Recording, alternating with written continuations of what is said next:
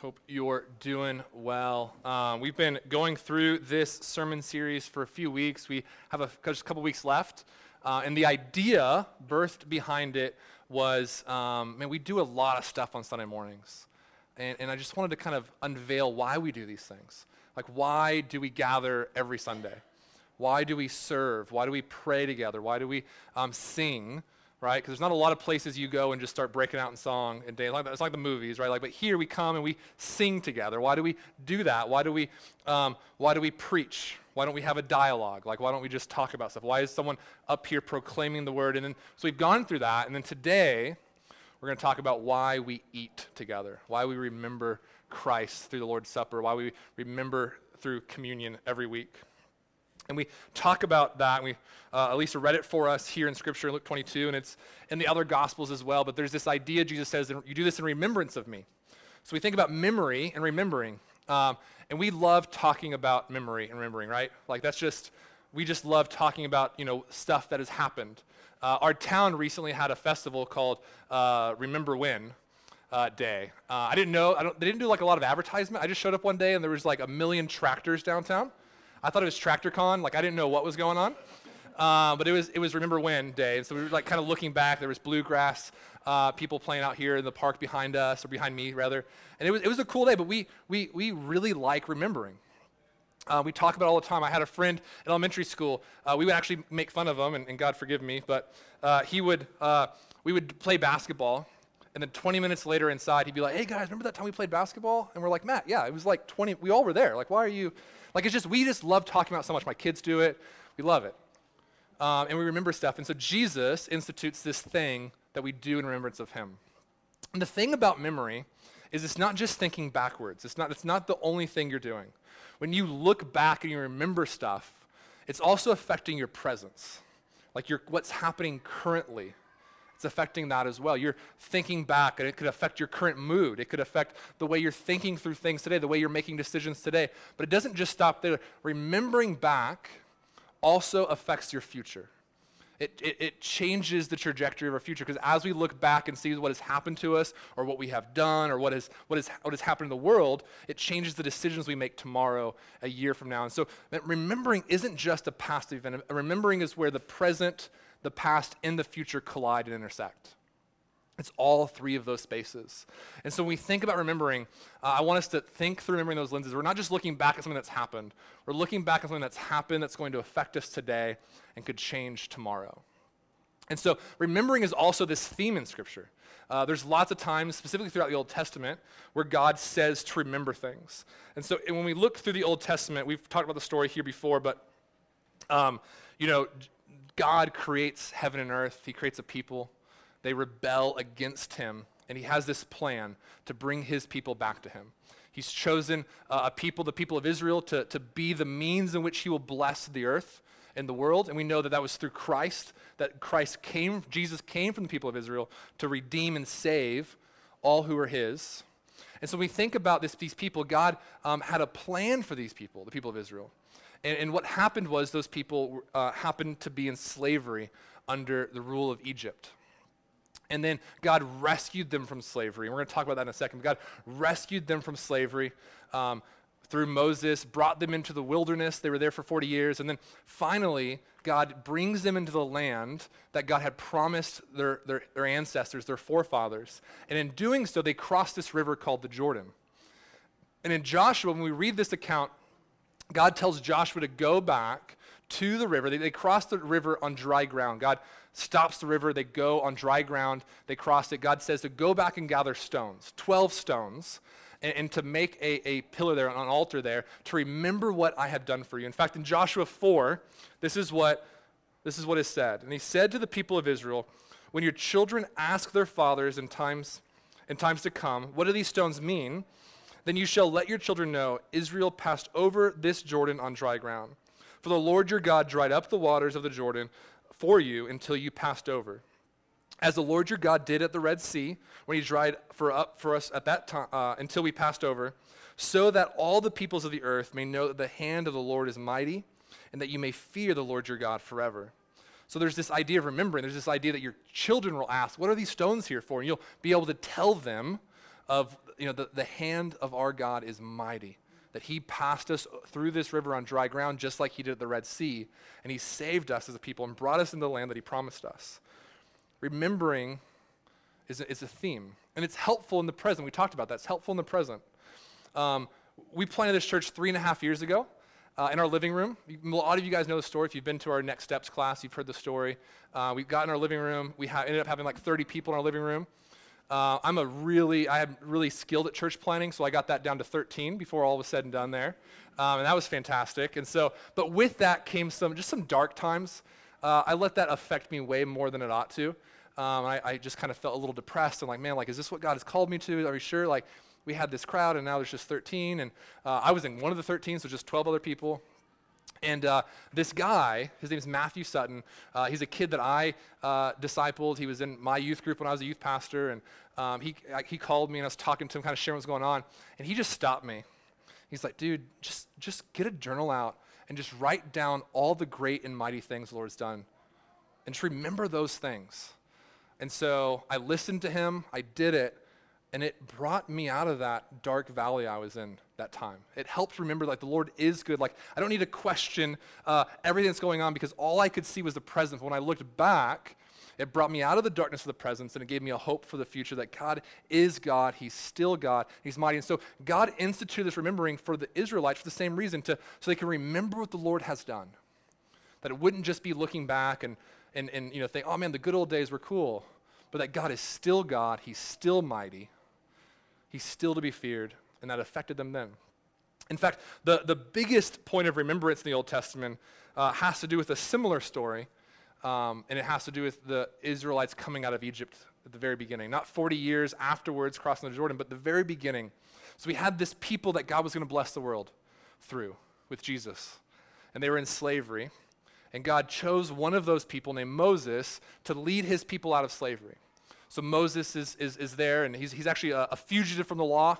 He's running from Egypt, and he finds this burning bush, and the Lord speaks to him and tells him he's going to go free his people, that God has heard the cries of his people, and he's compassionate and is going to free his people and use Moses to do so. Moses begins to argue with the Lord. I don't recommend that, uh, but Moses, we all do it at times, but Moses begins to argue with the Lord and say, well, I don't know if they're going to listen to me.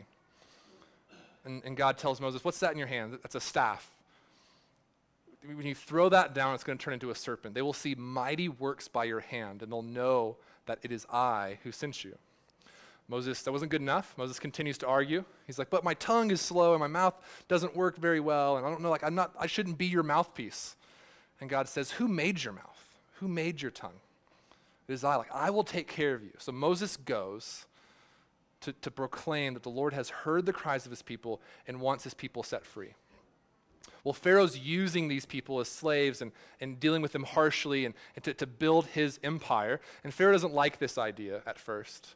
And so what happens is there becomes these ten plagues. You've probably seen the movies, or you've heard about it, or you learned it in Sunday school, or you've read it yourself, and you just know the story. That's fantastic. But there's these ten plagues. Um, and they begin to get progressively more damaging to the people uh, of Egypt.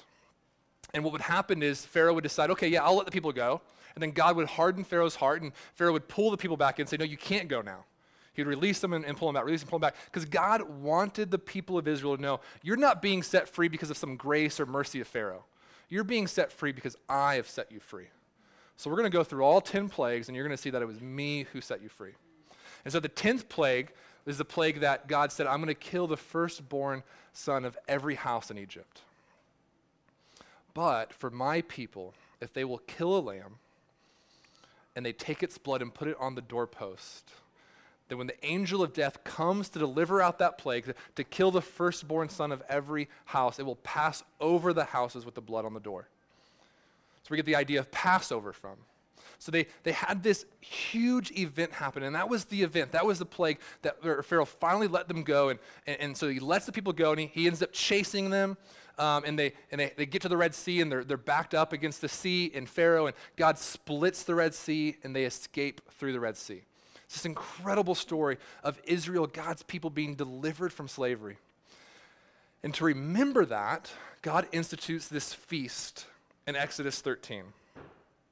this time to remember what has happened. Very similar to what we read in Joshua. We're going to read it. It starts in uh, Exodus thirteen, starting in verse five. It says that when the Lord brings you into the land of the Canaanites, the Hittites, the Amorites, the Hivites, and the Jebusites, which he swore to your fathers to give you, a land flowing with milk and honey, you shall keep this service in this month.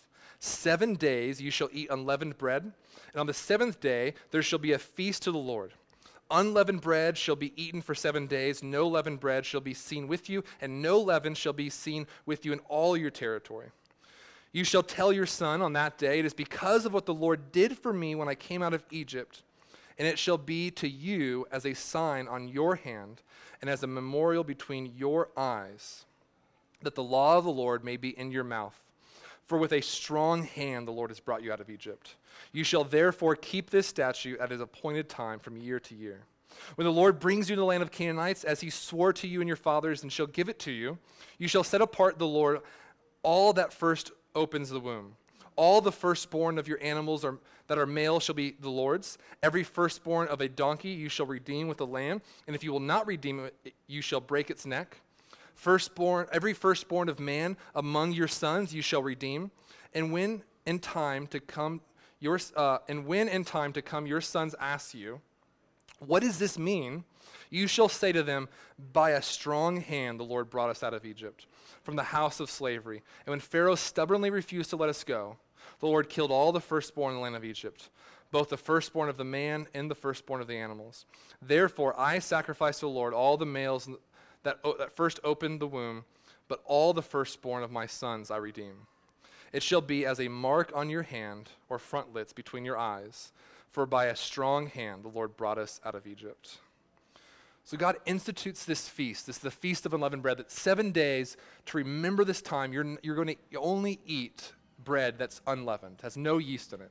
And on that seventh day, we're going to have this feast, this Passover feast, to remember that night when you killed that lamb in, in, in Egypt, and the house, and, and the angel of death passed over your house because you put the lo- blood on your door. To remember that it was a mighty hand that saved them out of Egypt. These are symbols of their salvation from Egypt. They're symbols of their salvation from Egypt. They're visual symbols, and they're joined with teaching, right?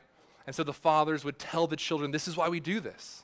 And the kids would ask, why do we do this? And that's true today. We're, we're, you're going to start to see the similarities and the reasons, and we read it already, that the first Lord's Supper, the first communion, was actually at the Passover feast in, in, uh, in, with Jesus right, the night before he was to be killed. It was the Passover feast Jesus was celebrating when he instituted this supper, this communion. And so there's these similarities here. People, it's it's mixed with teaching. You teach your kids why we do this. Your kids will ask, and literally your kids will ask. Last night, I was at um, Western Sizzlin. Don't judge me.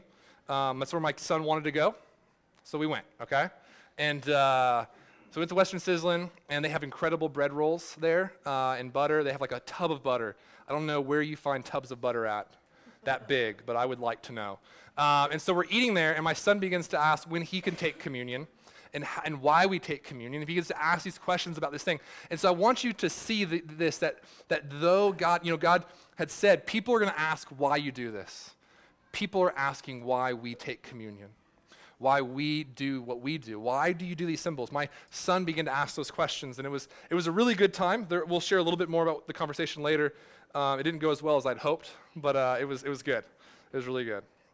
But there's these symbols, and, and, and we have these symbols. Uh, and also, I want you to see the similarities, because what we see here is not just the symbols of the past, but that God was telling the people of Israel to do this feast in a land that they hadn't, they, they didn't have yet, a land they didn't own yet.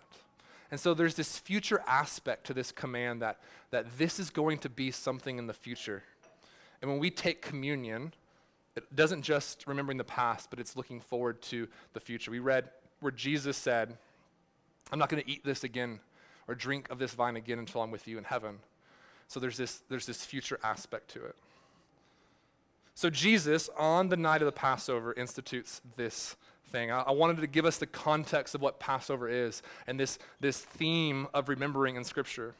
And it says in verse fourteen of Luke twenty-two, our passage today, And when, or one of our passages, I suppose. And when the hour came, he reclined at the table, and the apostles with him.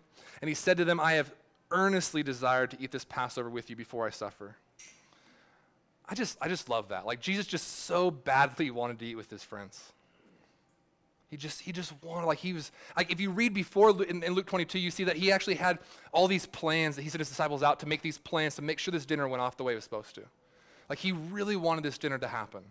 He wanted to eat with his friends. He wanted to give these symbols to his disciples. We make plans for things that we care about, we, the things we really want to do. When I proposed to my wife, I had these plans. I had backup plans, and, and not everything went super well um, because I waited. So, like, my, my wife came out to California to help me move. We had this, like, two-week time span, and I waited till the last day of the two weeks to propose. She thought it was going to happen earlier, so she started getting progressively more angry with me as the two weeks went on. Um, so it didn't go super well, but it was the, the day it happened was fantastic. Um, but it was it was it, but I had these plans, and it was important to me. I wanted the plans to go the right way, and Jesus had these plans to be with his disciples. He wanted to be a certain way. He wanted to, to he really wanted to eat with his friends. For I tell you, verse sixteen, I will not eat it until it is fulfilled in the kingdom of God. And he took a cup, and when he had given thanks, he said, Take this and divide it among yourselves. For I tell you that from now on I will not drink of the fruit of the vine until the kingdom of God comes. And he took the bread, and when he had given thanks, he broke it and gave it to them, saying, This is my body, which is given for you. Do this in remembrance of me. And likewise the cup after they had eaten, saying, This cup that is poured out for you is the new covenant in my blood. So Jesus, during the Passover feast that God... that God said to do in Exodus thirteen, Jesus takes this time and begins to illuminate the Passover. He, he takes this feast that's been, been done for thousands of years, and he elevates it to its true meaning. He says, like, th- these, these cups you've been drinking, this bread you've been eating, has a different meaning now. There's a new covenant, that this bread isn't just bread. It's not just to remember the Passover, but it's to look forward that, that the spotless Lamb of God would come and save his people once and for all. That will no longer have to sacrifice lambs every year, but that one has come to do it once and for all, Jesus Christ. And so he illuminates Passover and makes and tells the disciples, what, this is what we've been, you've been doing every year. It's, it's to point to this moment. And so he takes these symbols and he, and he turns them into what they're supposed to symbolize now, that the bread is his body being given over for his people, that his blood is being poured out for a new covenant, to form a new covenant, a new people.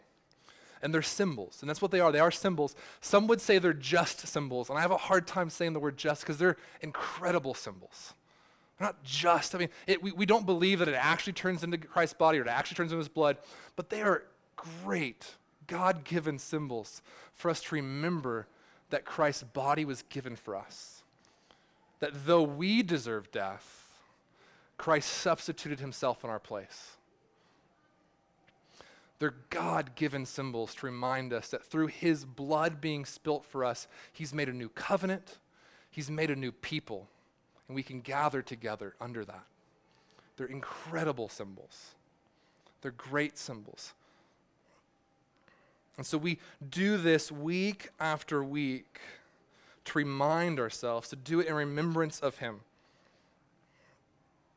We see in the in the New Testament that it was it was also done after this. We see the observance of the, the Lord's Supper. In, in First Corinthians eleven, Paul writes to the church in Corinth that they um, they were doing uh, the Lord's Supper wrongly. There were people who were getting drunk, drinking too much wine. There was people who were coming without, they were poor, didn't have a lot of food, and people wouldn't let them eat, so they were going home hungry. There was just, they weren't doing, there wasn't this symbol of remember what Christ had done. It become this like party in this feast.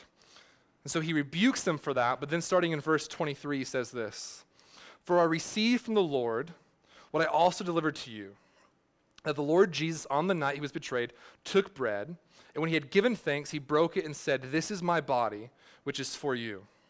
Do this in remembrance of me. In the same way, also he took the cup after supper, saying, This cup is the new covenant in my blood. Do this, as often as you drink it, in remembrance of me.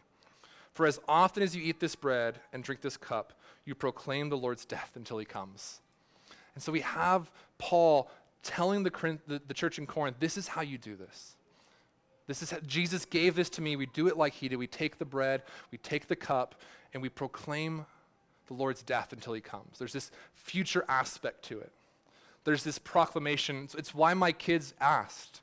Because when we come up week after week and we take communion, we take the bread, we take the little cup of juice or wine, depending on your conviction, and we do that, we are preaching to the people around us a story. We're preaching to them the, the gospel. You may think that the preaching happens here, and it does, but the, procl- the proclamation of the gospel also happens when you, as Christians, take the blood, or take the wine, and take the, the bread. We're proclaiming, and so people ask questions. Why do you do this? Why, my sons, why do you do this? Why, why do we do this? How do I get to do it? The Lord's Supper becomes the defining and shaping event in the life of the church. We take the bread, and remember that it was given for us. We're reminded that we were bought with a price. That though um, our salvation is freely given, Christ paid a price for it. That our Lord died for our salvation. So we're reminded of that. Reminded that it cost Jesus something to redeem us, to save us. The price being paid was the life of our Lord. We take the bread, we take the cup, we relive and take part in what God has done, what God is doing, and what God will do. And this is this is this is why we do this. This is why we do it every week. We see this, that Jesus, he's eager to eat with us, and so he's eager to eat with us here, and he's he's here with us when we when we take communion. Although he's waiting to eat with us in some future day, he's here amongst us, and we we come to him, we come to his table, and take the bread and the cup. But then he says this thing about the new covenant, and, and Paul talked about it, and, and Jesus talked about it, and this idea of this new relationship, that God was going to have a new relationship with his people from here on out. He was going to have, there was this new covenant. Things were going to look differently. I want to read a couple more passages that kind of illuminate what this new covenant is, what this new relationship is. Jeremiah chapter thirty-one, verses thirty-one through thirty-four says this. Behold, the days are coming, declares the Lord, when I will make a new covenant with the house of Israel and the house of Judah. Not like the covenant that I made with their fathers on the day when I took them by the hand to bring them out of the land of Egypt, my covenant that they broke, though I was their husband, declares the Lord. For this is the covenant I will make with the house of Israel after those days, declares the Lord. I will put my law within them, and I will write it on their hearts.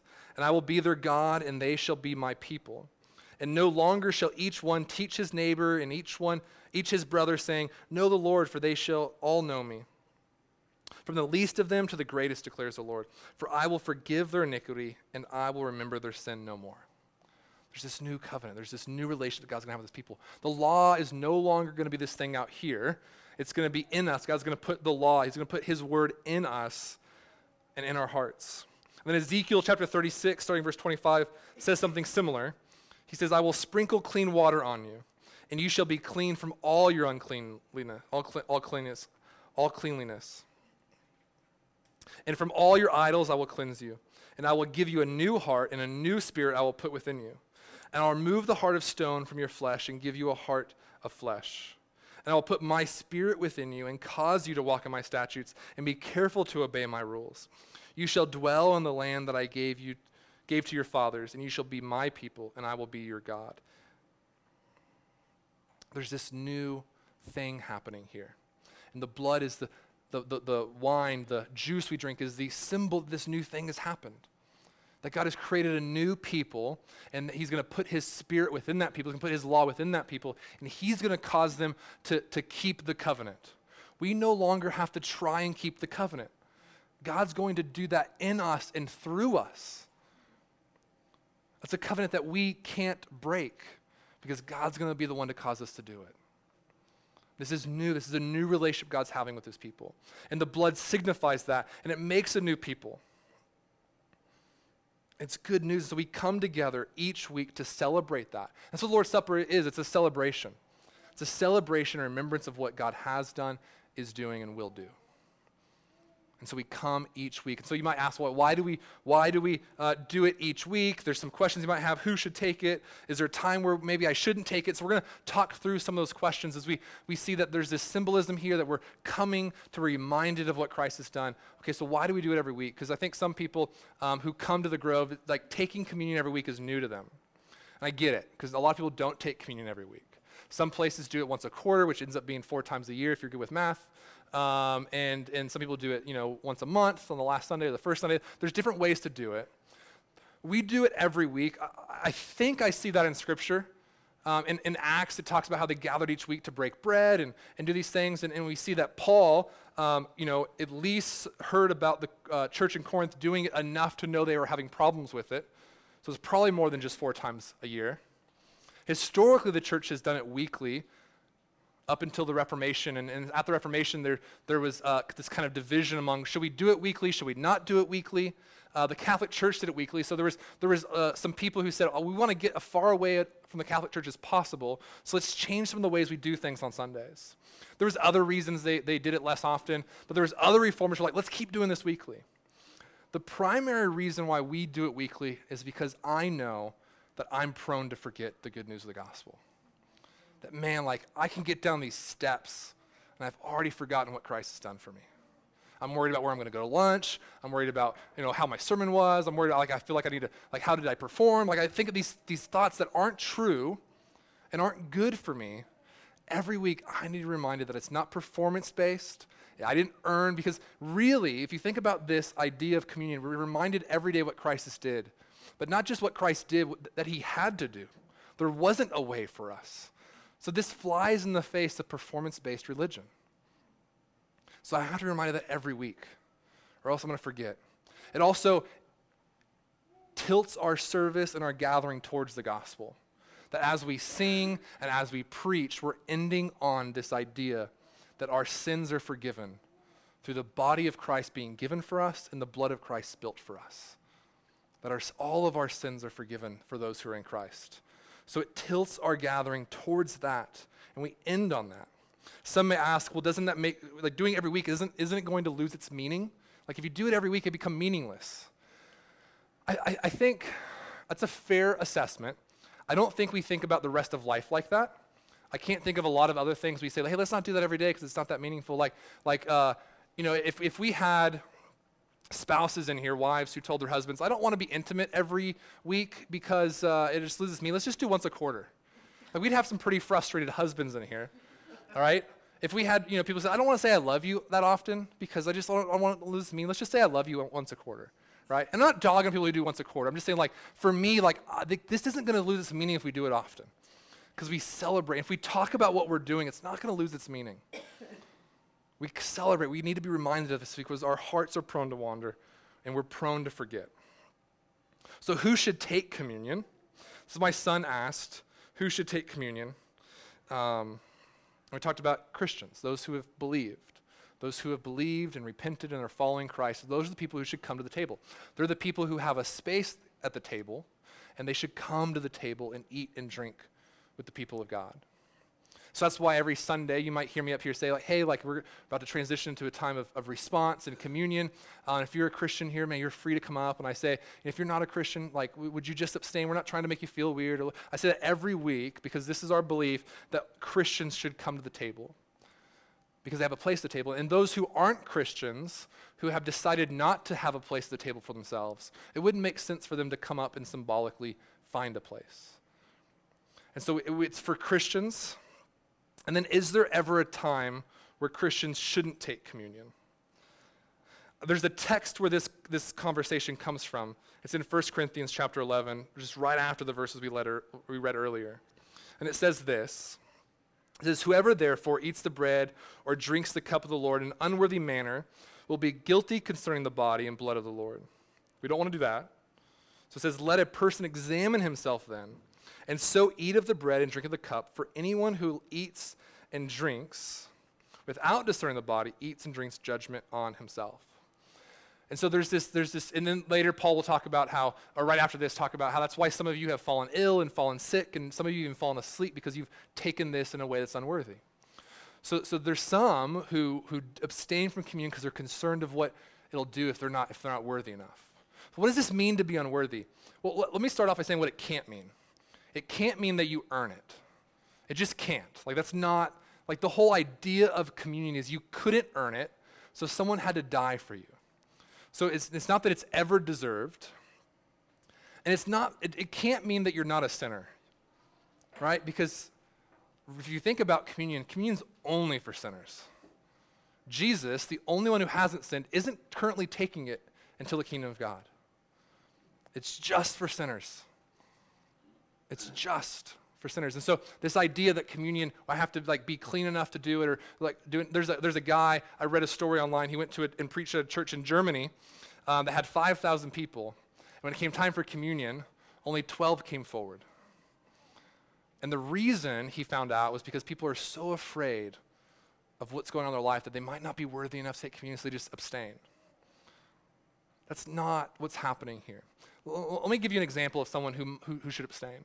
If you're a Christian and you've, you have professed faith in Christ and you've been baptized and you're trying to follow Christ, but, but there's some sin in your life that you love too, so much that you don't want to give it up, that you're unwilling to give it up for Christ. I'm not saying you haven't yet, but you don't you don't even want to. You're just like, you know what, I like doing that. I'm I'm not giving that. God can touch everything, but he can't touch this part of my life. Like there's some concern there, and that would be a person who who, who could be drinking judgment or eating judgment because they've decided, you know, like, I, I want to follow Jesus, but not that much, not this much. I'm gonna I'm gonna keep this part of my life here. Now let, let me let me explain this a little bit further though, because if you're here and there's parts of your life that you haven't given up, that you haven't repented from, but you want to. Like you have a desire, like you want to stop doing that. You want to turn to the Lord. You want to turn to the Lord. Like then communion's for you. It's not that you have cleaned yourself up at all, but that you, that you have a desire to follow Christ and you want to lay everything down and follow him. Then communion's for you.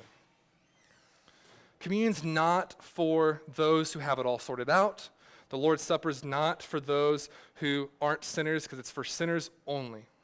When we take the elements, the bread and the cup, we confess that we are sinners in need of a Savior, and we confess that Christ is that Savior for us. His work on the cross has saved us. One of the things that I love about it is it stops it from even coming close to sounding legalistic. It is not performance-based. We said that. My son last night, we were talking about communion, and he's asking why and how, and and and and. Uh, One of the things he said was, uh, okay, so like when I'm good, I can take it. And I'm like, no, how did you? I looked at Margie, I was like, that must have been you, babe. That was not me. Like I did not. So I'm just kidding. It wasn't Margie. It's just our flesh, right? Because like, we feel that too. I, I, maybe someone has told you that you need to be good enough to take communion. If they have, I'm sorry. But for a lot of us, no one's told us that. We just feel like if I'm going to be a part of this, I've got to earn it. That's our flesh. Like we, we feel like that's what we have to do. We feel like it's performance-based, that I could only come to the table if I'm a certain amount of clean. Then I can come, but it's not. People deeply struggle to believe that God really loves who they are right now. And communion, the Lord's Supper, is this proclamation that he does, that he loves us so much that he sent his son to die for us, to take our place. And we're proclaiming that if God has saved me, surely he could save you. That's what I love about this church. There's, uh, you know, we have conversations with people in our community, and, and you invite people to come to the church, and there's people who have been invited who have decided they don't want to come. And uh, one of the, a couple people, one of the reasons they don't want to come is because some of the people who are here. Okay, and let me let me explain this a little further. I don't want to say names, but uh, I've heard like, I don't want to go to that church. There's that one guy there, and he does announcements, and he's done some pretty shady stuff in his life, and I can't go to a church that he's at. And I'm like, oh my gosh, that's like literally the gospel is like he's forgiven. Like he can be forgiven. And it, and, it, and if he, if you think he's so much worse than you, that should be incredible news for you. It's because if God can save and use that guy, how much more could he save and use you? Like if we're, even, even if they're right, and I don't think they are, but even if they're right, like it's good news. But this is what we hear. And the Lord's Supper, when sinners like you and sinners like me who have trusted in the blood of Christ and in the gospel, come up here and take it together. We're proclaiming to a world that our sins are forgiven. And it's a forgiveness so good that we can taste it. And so we do that every week to show the world, to remind ourselves what Christ has done for us. So in a moment, we're going to have the opportunity to do just that. We're not just going to talk about communion. We're an opportunity to take it. Um, and we're going to sing together. We're going to come to the table together, eat and drink. And again, it's worth repeating, if you're a Christian in here today and you want to follow Christ, if you maybe you sinned horribly this morning, you don't have to get a weekend of good behavior to come to the table. Repent now, confess and repent, and then come to the table and receive what Christ has given you, forgiveness. You don't have to get a weekend of doing it right. In fact, all that happens in you giving yourself time, we talked about this before, is, is you think with enough time, maybe my shame will just wear off. That's all that happens. You're still sinning. You're not getting any better except what Christ is doing in you. The shame you have on that keeps you from the table is not yours to bear if you're in Christ. It's his. Cast it on him. Come, eat, and drink, and celebrate with his people. If you're not a Christian, again, this just wouldn't make sense for you. So we just ask you the same. No one's going to look at you weird or think differently of you. No one will probably even notice if you don't come up. Um, you can sing with us, but this would be for those who have trusted, believed, and have followed him. So we're going to do that. We're also going to have a time to give. If you're a member here at the Grove, uh, if you're one of our covenant members or you're someone who supports here, this is our chance to give and support what Christ is doing um, through the Grove and how he's advancing the kingdom of God through us. And so th- it's on the bar as well. So we'll, we'll transition to a time of singing. And as you come up, you can take communion. It's on the bar. You can come up this way, take it, and go back to your seats. You can come up here and give. If you're new here, uh, we're not trying to ask you to give. That's not what we're doing. Uh, we are asking our members to, to worship through giving and generosity. Because Christ has been generous to us, we can then be generous with all things back to him. And so I'll pray for us, and then we will celebrate. Father God, I thank you so much for your word. I thank you for um, this, this, these stories that we can remember, these true events that we get to relive.